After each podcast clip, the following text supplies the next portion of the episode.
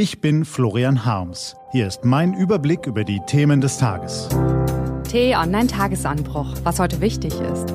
Freitag, 14. August 2020. Markus Söders Patzer im Corona-Krisenmanagement hat Folgen. Im Rennen um die Kanzlerkandidatur der Union ist noch alles möglich. Gelesen von Ivi Strüving. Was war? Es lief alles so gut für ihn. Die anderen schossen sich mit Fehlern selbst ins Aus. Er glänzte neben der Kanzlerin als kompetenter Krisenmanager, kletterte in die Umfragestratosphäre und sah von dort oben gönnerhaft dem kleinen Armin, dem bemühten Jens und den beiden anderen zu, Friedrich und Norbert, wie sie sich abmühten. Hätte man noch vor einer Woche die Deutschen direkt abstimmen lassen, wer als Merkels Nachfolger ins Kanzleramt einziehen soll? Die Mehrheit hätte wohl Markus Söder gerufen. Seit gestern dürften viele ins Grübeln geraten sein. Die Probleme bei der Auswertung von mehr als 85.000 Corona-Tests in Bayern sind mit dem Wort Panne unzureichend beschrieben. Es ist ein Debakel. Ganz fix sollte der Aufbau des Testsystems starten. Der Ministerpräsident persönlich verfügte, dass es von heute auf morgen loszugehen habe. Also ging es los. Also kamen die Reisenden, also ließen sie sich testen und dann Chaos. Der vom Landesvater mit vielen schönen Worten im Scheinwerferlicht verkündete Ablauf funktionierte vorne und hinten nicht. 44.000 Menschen mussten eine Woche oder länger auf ihren Befund warten, darunter auch 900 Personen, deren Corona-Test positiv ausgefallen war. Warum dauerte das so lange? Weil die Getesteten an Autobahnraststätten und Bahnhöfen Name, Anschrift und Telefonnummer per Kugelschreiber oder Bleistift in Formulare notieren mussten, die dann wiederum von Ehrenamtlichen des Roten Kreuzes mit den Rachenprobennummern abgeglichen und abgetippt wurden. Einzeln, zehntausende Formulare. Zahlendreher bei der Handynummer, unleserliche Handschrift. Sie können sich denken, wo das endete. Bayerns Gesundheitsministerin Melanie Hummel sah dem Treiben sichtlich überfordert zu. Ihr Chef unterschätzte das Problem und begnügte sich nach ersten kritischen Presseberichten mit einem bedauernden Tweet. Besuch an der Waterkant abgesagt, denn Bayern geht vor. Dass diese schnoddrige Reaktion keine gute Idee war, konnte Herr Söder spätestens gestern Morgen beim Blick in die Zeitungen und ins Internet feststellen. Da brandeten ihm harsche Kritik, Zweifel an seinen Führungsqualitäten, scharfe Angriffe der Opposition, aber auch Verwunderung aus den eigenen Reihen entgegen. Es dauerte bis zum späten Nachmittag, ehe sich der CSU-Chef so weit berappelt hatte, dass er sich vor die Presse traute. Dort konnte er seinen Ärger dann gar nicht oft genug betonen. Ähm, sehr ärgerlich und, und wir können uns auch dafür nur entschuldigen. Diese Fehler sind sehr bedauerlich. Und weiter? Hochärgerlich, sehr, sehr ärgerlich, wirklich sehr ärgerlich sei der Fall. Für mich ist klar, das ist ein Fehler und zwar kein kleiner, sondern ein schwerer. So Söder. Während man dieser ministerpräsidentiellen Abbitte lauschte, könnte man sich unweigerlich fragen, warum der Regierungschef das zweimalige Rücktrittsangebot seiner Gesundheitsministerin eigentlich nicht angenommen hat.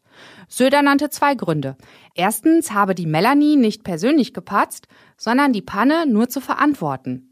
Eine ebenso lapidare wie taktisch geschickte Wendung. Man erklärt das Problem zum Problemchen, wälzt die Verantwortung auf die Untergebene ab und sieht großzügig darüber hinweg, dass Leute schon aus nichtigeren Gründen zurückgetreten sind.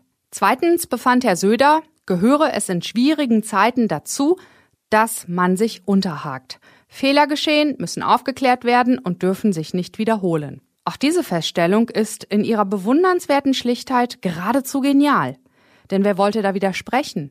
Wer würde noch mutmaßen, dass der wahre Grund für seinen Langmut mit der strauchelnden Kollegin ein ganz anderer sein dürfte?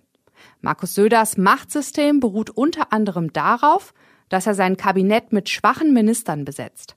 Denn zwischen Zwergen kann der Sonnenkönig umso heller strahlen. Noch wichtiger sind aber drei andere Erkenntnisse aus dem bayerischen Corona-Test-Flop. Erstens, die bürokratischen Prozesse sind in Deutschland vielerorts hoffnungslos veraltet.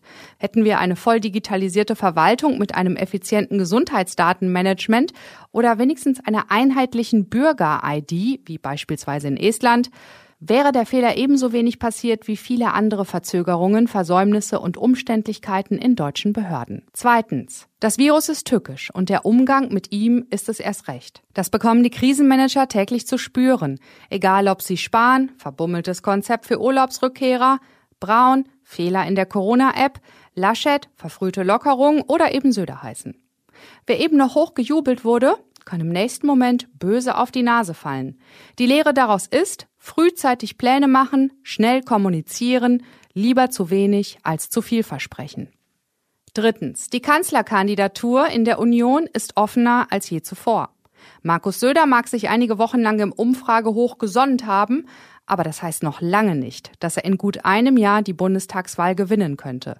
Armin Laschet hat zu Beginn der Krise gepatzt, rudert nun aber wieder ins Rampenlicht zurück und beweist Gespür für relevante Themen. Während König Markus sich auf der Kutschfahrt mit der Kanzlerin abzulichten beliebte, stürzte sich Laschet ins Getümmel des Flüchtlingslagers Moria. Jens Spahn wiederum wird Herrn Laschets Comeback-Versuch mit gemischten Gefühlen beobachten.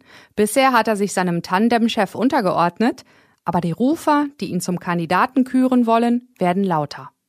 In den Umfragen ist er nach Kanzlerin Merkel der beliebteste CDU-Politiker. Und Friedrich Merz? Hm, der musste sich nach seinen beiden Interviews auf t-online.de viel Kritik anhören. Vor allem seine Forderung, Deutschland Schulen ruckzuck zu digitalisieren, erntete Spott von FDP-Lern, Grünen und Bedenkenträgern. Er wird es gern gehört haben. Viel Feind, viel er. Fazit? Es ist noch alles offen im großen Kandidatenrennen der Union. Es wird wieder spannend. Und sogar ein Überraschungscoup ist noch möglich. Diese und andere Nachrichten, Analysen, Interviews und Kolumnen gibt's den ganzen Tag auf t-online.de. Das war der T-Online-Tagesanbruch vom 14. August 2020, produziert vom Online-Radio- und Podcast-Anbieter Detektor FM. Den Podcast gibt's auch auf Spotify. Einfach nach Tagesanbruch suchen und folgen. Ich wünsche Ihnen einen fidelen Freitag und dann ein wunderbares Wochenende. Ihr Florian Harms.